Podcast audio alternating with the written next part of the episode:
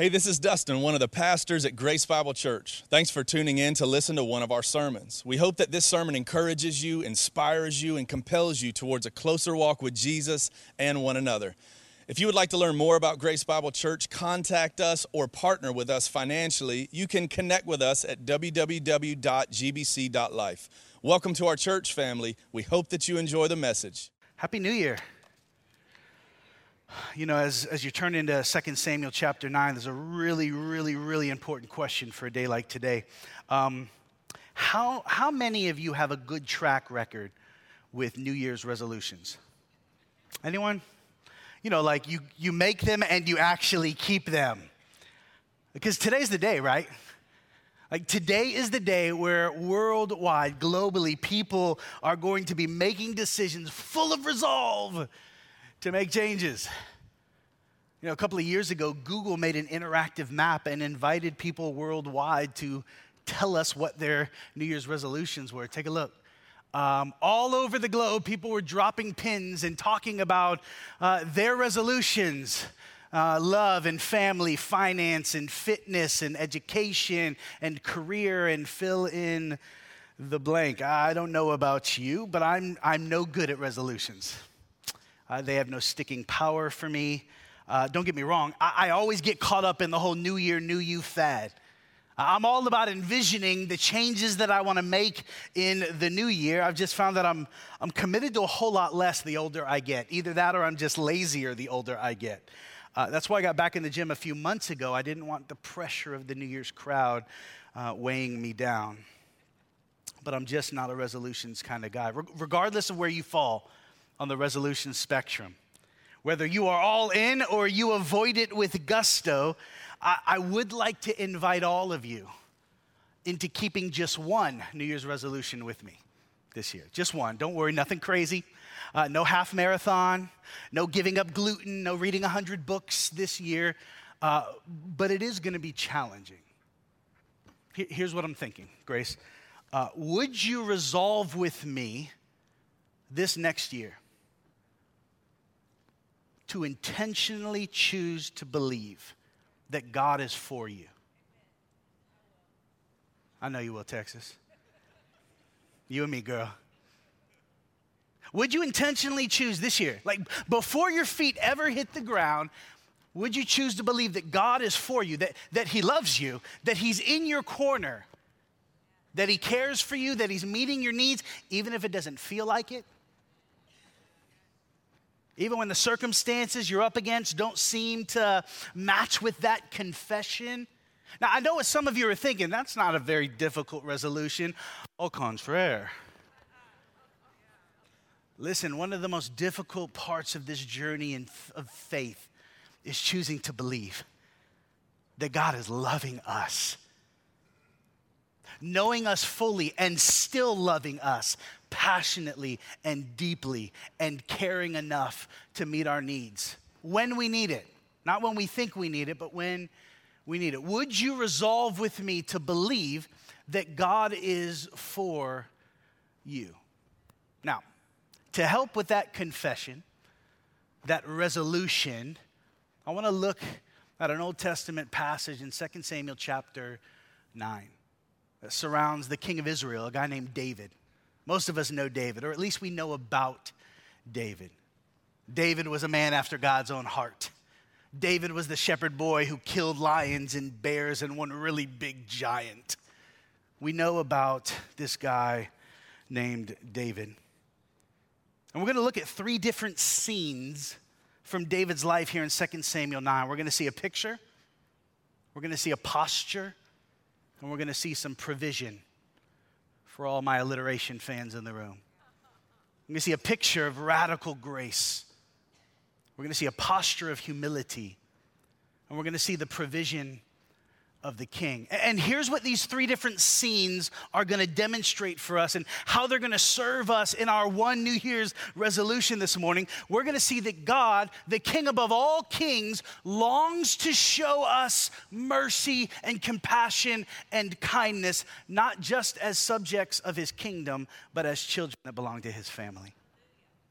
Let me say that again. Here's what we're going to see in this particular season of King David's life that God, the King above all kings, longs to show us kindness and compassion, not just as subjects of his kingdom, though we are, but as beloved, being loved children of his family, even when we don't feel like it, even when we don't believe that we could be loved that lavishly by God.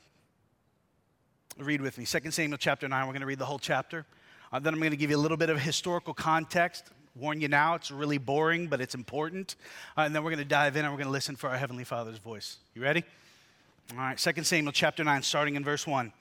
And then David said, Is there still anyone left of the house of Saul that I may show him kindness for Jonathan's sake? There's a lot there in verse 1. Don't worry, I'll catch you up. Verse 2 Now there was a servant of the house of Saul whose name was Ziba. And they called him to David, and the king said to him, Are you Ziba? And he said, I am your servant. And the king said, Is there not still someone of the house of Saul that I may show the kindness of God to him? And Ziba said to the king, There is still a son of Jonathan. Oh, yeah, he's crippled in both feet. The king said to him, Where is he? And Ziba said to the king, He is in the house of Machir, the son of Amiel, at Lo Debar. Then King David sent and brought him from the house of Machir, the son of Amiel, at Lo Debar. Verse 6 And Mephibosheth, that was his name, the son of Jonathan, son of Saul, came to David. And what did he do when he came to the king? He fell on his face and he paid homage. And David said, Mephibosheth. And he answered, Behold, I am your servant. And David said to him, Do not fear, for I will show you kindness for the sake of your father Jonathan. And I will restore to you all of the land of Saul your father, and you shall eat at my table always. And he paid homage and he said, What is your servant that you should show regard for a dead dog such as I? Then the king called Ziba, Saul's servant, and said to him, All that belonged to Saul's household, guess what? Now it belongs to your master's grandson. And you and your sons and all of your servants, they shall till the land for him and shall bring in produce for him so that he might have bread to eat. But Mephibosheth, your master's grandson, he shall now eat at my table always. Now Ziba had 15 sons and 20 servants. And then Ziba said to the king the only thing he should say, Yes, sir. According to all that the Lord the king commands his servant, so will your servant do. So Mephibosheth ate at David's table like one of the king's sons. And Mephibosheth had a young son whose name was Micah. And all who lived in Ziba's house became Mephibosheth's servants. So Mephibosheth lived in Jerusalem, for he ate always at the king's table. Now he was lame in both his feet.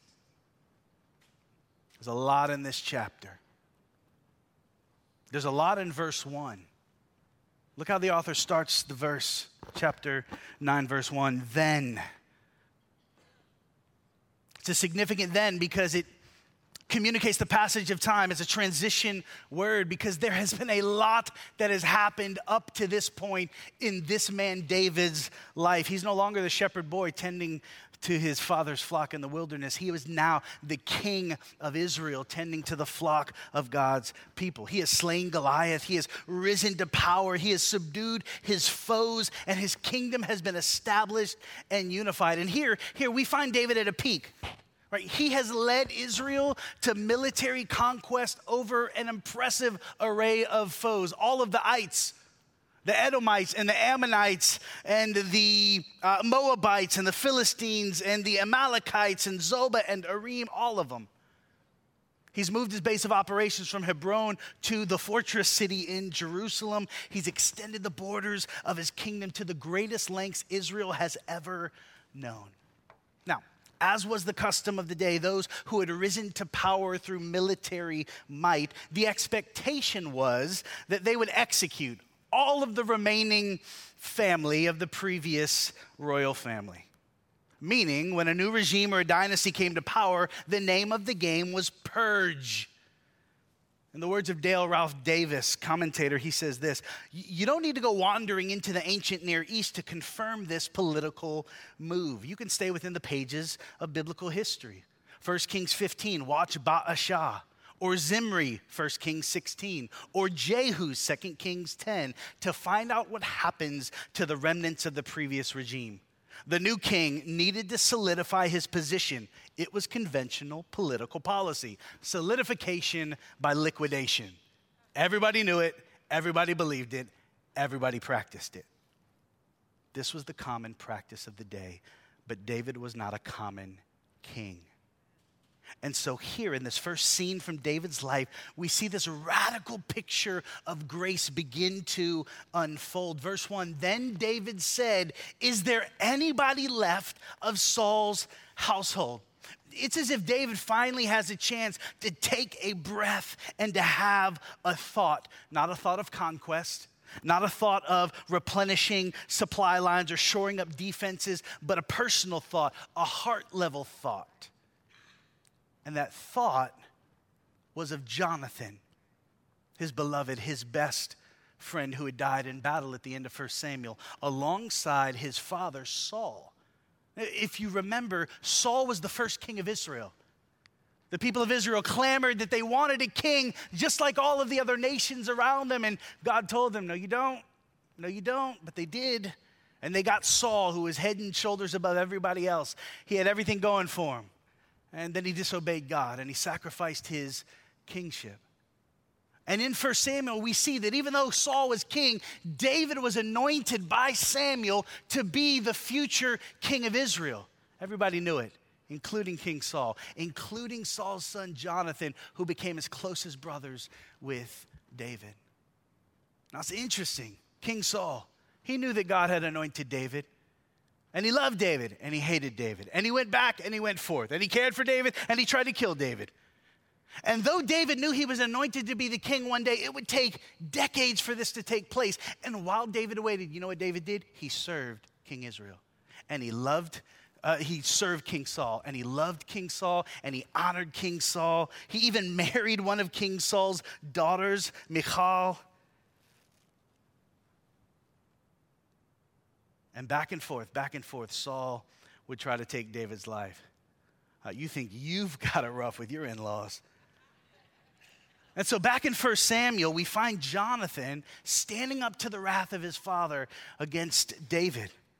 See, Jonathan understood that God had anointed David. Jonathan understood what his father was unwilling to see. And so back in 1 Samuel chapter 20, Jonathan looks at David and says basically this Upon your love for me, would you cut a covenant promise with me that you will protect this house and you will protect this family?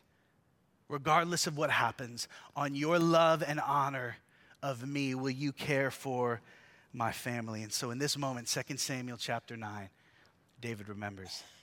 And David is moved to keep his covenant promise. So he begins looking for the family of Jonathan. Is there anyone left of the house of Saul that I might show kindness for Jonathan's sake? And this word kindness is the Hebrew word hesed, and it translates in English as loving kindness or mercy. It's only used in the Old Testament of God's loving action towards his covenant people. It is a steadfast kind of love, it is loyal and compassionate. It is nothing less than the kind of love that God has for his people. And David says, I want to extend the love of God to my enemy. And I need you to see this. David's kindness wasn't in response to the performance of this heir to the house of Saul. This loving kindness was attached to the covenant relationship that David had with Jonathan. It is the relationship with the father that was about to benefit the son. And we're not even out of verse one yet. And we're already in extraordinary territory. Forget the practice of the day, wiping out the remaining members of the previous line. Rather, David, at the peak of his power, seeks to show kindness and compassion and mercy and favor to the house of his enemy, to Saul, to the family of the one who sought to destroy him. We're not even out of halfway, first, halfway through verse one here. And the force of the chapter is already said. This is kindness of the most radical sort, mercy that was undeserved, grace that seeks after and searches for. And is this not the same loving kindness that we each have been shown in Christ? Paul, writing to the Christians in Rome in chapter 5, writes, But God demonstrated his own love for us in that while we were still sinners, Christ died for us. Christ did not die for people who are naturally inclined toward God or who express a desire to cease from their enmity against Him. Christ died for people who were hostile towards Him and to His good news gospel. Christ died for those who were helpless to prove themselves worthy, helpless to do or think or say anything that might attract God's love or favor. Contrary to the popular cliche, God helps those who help themselves. No. No, God helps those who are utterly unable to help themselves. Now, David wasn't a perfect man. His sin would all but tear the kingdom asunder. Keep reading 2 Samuel to see how that plays out. But right here, at this point in David's story, he is not a king influenced by the world around him, but a king influenced by the God at work in him. And instead of exacting justice, and securing self preservation. Instead, King David is searching and seeking out his enemy to show grace and bestow favor. This is the kind of countercultural activity that always reverses the values of the world. In a day where the status quo was an eye for an eye and a tooth for a tooth, you know what David's doing here? He's demonstrating Jesus' ministry at the Sermon on the Mount. This is David living out forgive 70 times 7 turn the other cheek, go the second mile. Thousands of years before Jesus would ever utter those words. This is a brushstroke of redemption, painting for us a picture that points us forward to the day that God Himself would come in the person of His Son, seeking out those who are lost. This is the first scene this morning from David's life. It is a radical picture of grace, the heart of God at work in the servant of God in order to display the love of God. That's the formula, and it never changes. The heart of God at work in the servants of God in order to express and extend the love of God. Verse 1, we see a radical picture of grace here, which brings us to our second scene. And it's a scene we're always going to find when there is a right understanding of grace. In the second scene, we find the proper posture of humility. In verse 2, David finds this servant of Saul named Ziba. Ziba seems to be a well off manager of Saul's old estate, but a servant wasn't good enough. David wasn't satisfied with hired help. He sought out an actual heir. And so he asks again in verse 2 Is there not anybody left? Is there no one left of the house of Saul that I may show kindness of God to him? And what is Ziba's response? Yes, yes, yes. There is still a son of Jonathan. Oh, yeah, but he's, he's crippled in both feet. Hold on to that. We'll come back to that. So the account goes on. David gets all of the info and he sends for Mephibosheth. He sends for the grandson of Saul, the son of Jonathan. And here comes Mephibosheth. Now, this isn't the first time we meet Mephibosheth. He shows up in the biblical narrative back in 2 Samuel chapter 4 verse 4. And what we learn there is that this guy had a pretty rough life. He was a prince, perhaps a future king, but in the very battle that took his father's life and his grandfather Saul's life, we read that a nurse grabbed him to run from the battle and ended up dropping him and crippling and maiming his feet. And now he's living in exile. He's lost his family, he's lost his position, he's lost his wealth, he's lost his ability to walk, he's got nothing left. Most scholars believe he's living in a self imposed exile in Lo-debar. He's a reject. He's a cripple. He's poor without any power to change his lot in life. And then the king sends for him. We'll talk about rising action here. This plays out like a movie. Can, can you imagine what's going through Mephibosheth's mind? I've been waiting on this invitation.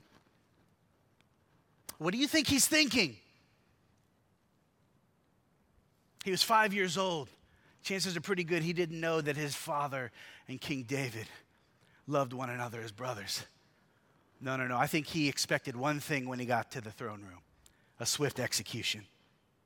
Now imagine the exchange. Verse 6. Mephibosheth, the son of Jonathan, the son of Saul, comes to David, and what does he do? He falls on his face and he pays homage. Some translations read that he falls on his face and he lays prostrate. The word prostrate means to bow down humbly, to sink as low as possible in a position of honor and humility. We find this word all throughout the Psalms speaking of submission. Here is a young man, crippled in both feet, awkwardly falling on the ground, face to dust before the king. Now, Perhaps this was just the, the proper posture of a social superior and an inferior. Or, or, perhaps Mephibosheth knew that he was as good as dead. We don't know. Whatever the case, whatever the motivation, this was the proper posture of humility. Mephibosheth acknowledged that his fate rested in the hands of the king and that apart from mercy, he had no hope. And is this not also how we came to understand the grace of God ourselves? Sinners, before a righteous and holy God, at enmity with our Creator. Paul, again, the apostle, writes in Ephesians 2 that we were dead, dead in our sins and trespasses we showed up on planet Earth, sons of our forefather Adam, with sin all up in our hearts, and we desired to do things our way, not God's way. And as a result, we were sinners by nature. By nature, children of wrath, Paul goes on to write in Ephesians chapter 2. This is the bad news that precedes the good news. In church, for us to truly understand grace is to see the magnitude of God's righteous wrath against sin. Mephibosheth had no reason to expect mercy. And so he comes and he falls on his face before the king. And, church, entrance into the kingdom of God is always this posture of humility. Again, this is what Jesus teaches us in the Sermon on the Mount. Blessed are the poor in spirit, for theirs is the kingdom of heaven. You know what you know what blessed or the, you know what poor in spirit is? Spiritual bankruptcy, this poverty of spirit. It's an acknowledgement that we truly have nothing at all to impress God with, nothing to engender goodwill from Him. And so the only right and reasonable response to the radical grace of God is this posture of humility. And it's how all of us entered into the kingdom. We acknowledged we had nothing to bring to God. Ah, but that's the good news of the gospel that Jesus came and lived for us a life that was perfectly pleasing to the Father and died a death that was necessary to open up access back into the throne, into the heart of God, so that whosoever shall call on the name of the Lord shall be saved. This is the proper posture of humility. Which brings us to the final scene from our passage the provision of the king. This is, it gets good, y'all. What happens next in the story? Verse King, uh, verse 6 the king calls him by name. Verse 6 And David said, Mephibosheth. And he answered, Behold, I am your servant. And what does David say? Do not fear. Why was he afraid? Because he was expecting death. Do not fear. I will show you kindness for the sake of Jonathan your father, and I will restore to you all of the land of your father, and you shall eat at my table always. Three things that King David promises to do for him. One, to show kindness, hesed, the love of God. Two, to restore to him all of the land of his father Saul. And three, perhaps the most stunning of the three, he tells him that you will eat at my table regularly. Now, folks, it was kindness enough that the king did not kill him, did not take his life, but to let him to continue to live in obscurity and in exile, safe and secure. But then the king takes it a step further and he restores to him all of the land of his father Saul. Think about land promises and their significance in the Old Testament. This is covenantal language. In a matter of moments, Mephibosheth has gone from rags to riches destitute poverty to one of the most wealthy and rich and prosperous people in the entire kingdom. But if that was not enough, David then invites Mephibosheth to eat at his table, but not just for a meal, but always. Now, don't think that this was just a, hey, when you're in the neighborhood, pop in, I'll save you a plate. This was an invitation to join his table as his son. This was the same invitation David received from his grandfather Saul decades earlier. And this was David extending the same invitation to Mephibosheth to come sit at my table always. This is the story of the heart of God at work in the king. And oh, how hard it is to receive the grace of God. Now, let's be honest, how hard it is for us to believe that God loves us and has our best interests at heart. Because in Mephibosheth's response, we see our response so often. How, how, does he respond? Verse 8 he lays himself out again at the king's feet and he says, Why would you regard a dead dog like me? This is a very self deprecating thing to say about oneself, especially as an Israelite. And through all of my study, here's the best that I can do with why he calls himself a dead dog. Philistines loved dogs, Israelites hated Philistines. Israelites probably weren't great fans of dogs. I'm sorry, dog lovers, the Old Testament has no hope for you. But essentially, he was calling himself worthless before the king. But isn't it true? Let's be honest, our past failures, our flaws, our mistakes, man, they have a way of enslaving us and naming us if we will let them. And yet, David looks past all of that to show mercy and kindness and lavish provision. Can, can, can, you imagine what it would be like to have been Mephibosheth to come to that table each day? Uh, some scholars suggest that David was just, you know, keeping his friends close and his enemies even closer. I'm not buying that. You know why I'm not buying that? Because all throughout this passage, what we see in David is what we see in the life and ministry of Jesus Christ. It is a complete reversal of the values of the day in which they lived. David had every cultural and political and societal right and expectation to wipe Saul's remaining heirs off the face of the earth, but the love of God compelled David. And the love of God compels us. 2 Corinthians 5 14. The love of God compels us to move in the direction of other people with the ministry of reconciliation. That's a church word if you ever heard one. You know what reconciliation means? It simply means to, to restore to a former state of harmony. God has given us a ministry. Each of us that have called on the name of the Lord and been indwelt by his Spirit, we have all been given a ministry of reconciling image bearers back to their God who loves them, created them, and died for them and rose for them.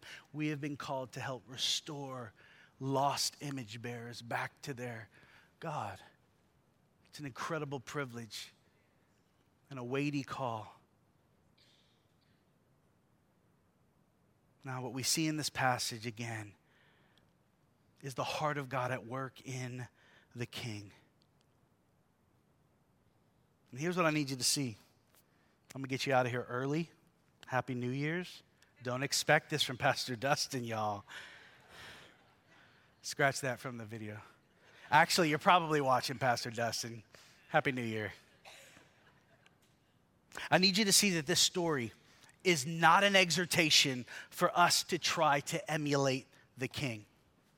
Okay? This story is not for us to try hard to be like King David. No, no, no, no, no. This story is to function as a lens through which we might see the greater story of redemption. David is billboarding for us the nature and the character of the Lord Jesus Christ. And I can't help but think that on some days, Mephibosheth, he struggled with seeing himself as a son who had a right to sit at the king's table. I think Mephibosheth probably struggled on some days as seeing himself as one of the wealthiest individuals in the kingdom. I, I, can't help but think that some days he still saw himself as a dead dog. Like he did not deserve the favor of the covenant keeping king. But I am also convinced that when David looked across the table at Mephibosheth, he saw the face of his father, Jonathan. And for those of us who have taken a seat at the table with our Heavenly Father, when the Father looks across the table at us, He does not see our faults and our flaws and our failures. He sees the righteousness of His Son, Jesus Christ. And we don't act like it. We struggle with believing it. Our thoughts don't often align with the truth of who we are in Christ. That's why this New Year's resolution is a little bit more difficult than you would first expect. To believe that we are God's being loved children. Look at that last verse. Verse 13 So Mephibosheth lived in Jerusalem, for he ate always at the king's table. Now he was lame in both his feet. Isn't it interesting that the author ends the story with that? Know why he does that? I, I, think because he wanted to remind us, reading this thousands of years later, that we're not King David in this story. No, no, no. No, we're Mephibosheth.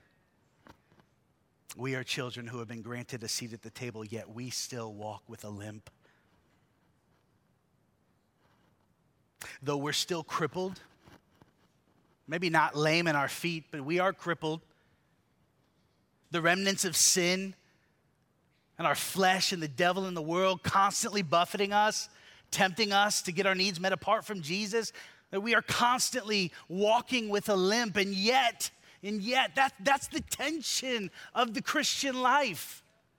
Believing that we are who God says we are, even when our actions and our behavior and our thoughts at times betray that confession.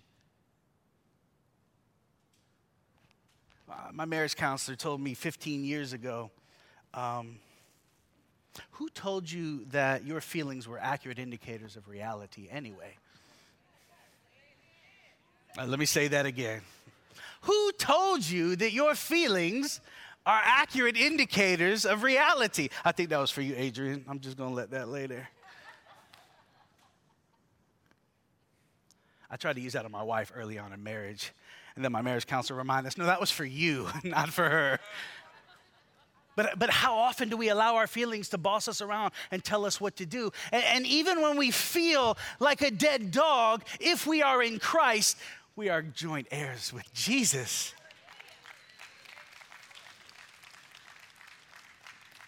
But it's hard to believe that. Imagine how this year might look differently if we would choose to consciously confess that we are God's being loved children? I don't know.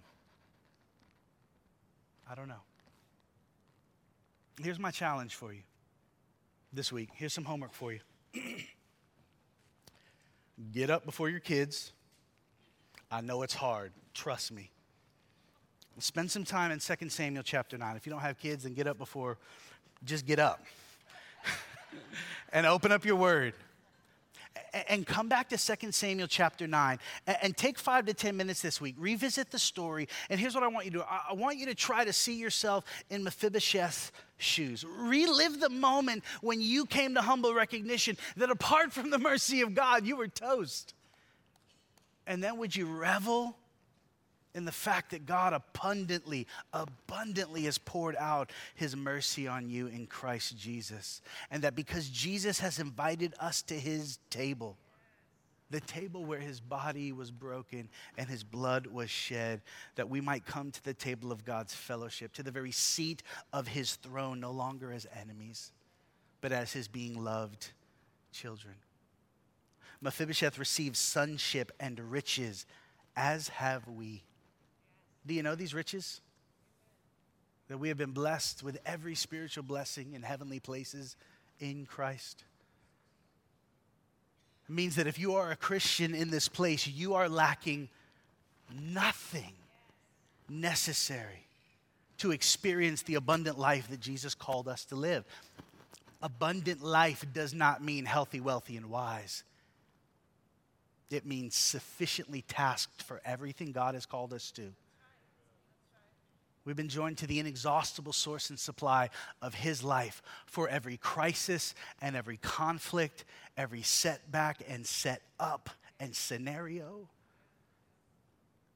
And the reason that we need one another is because I need you to remind me on days when I'm having a hard time believing that I deserve a seat at the table.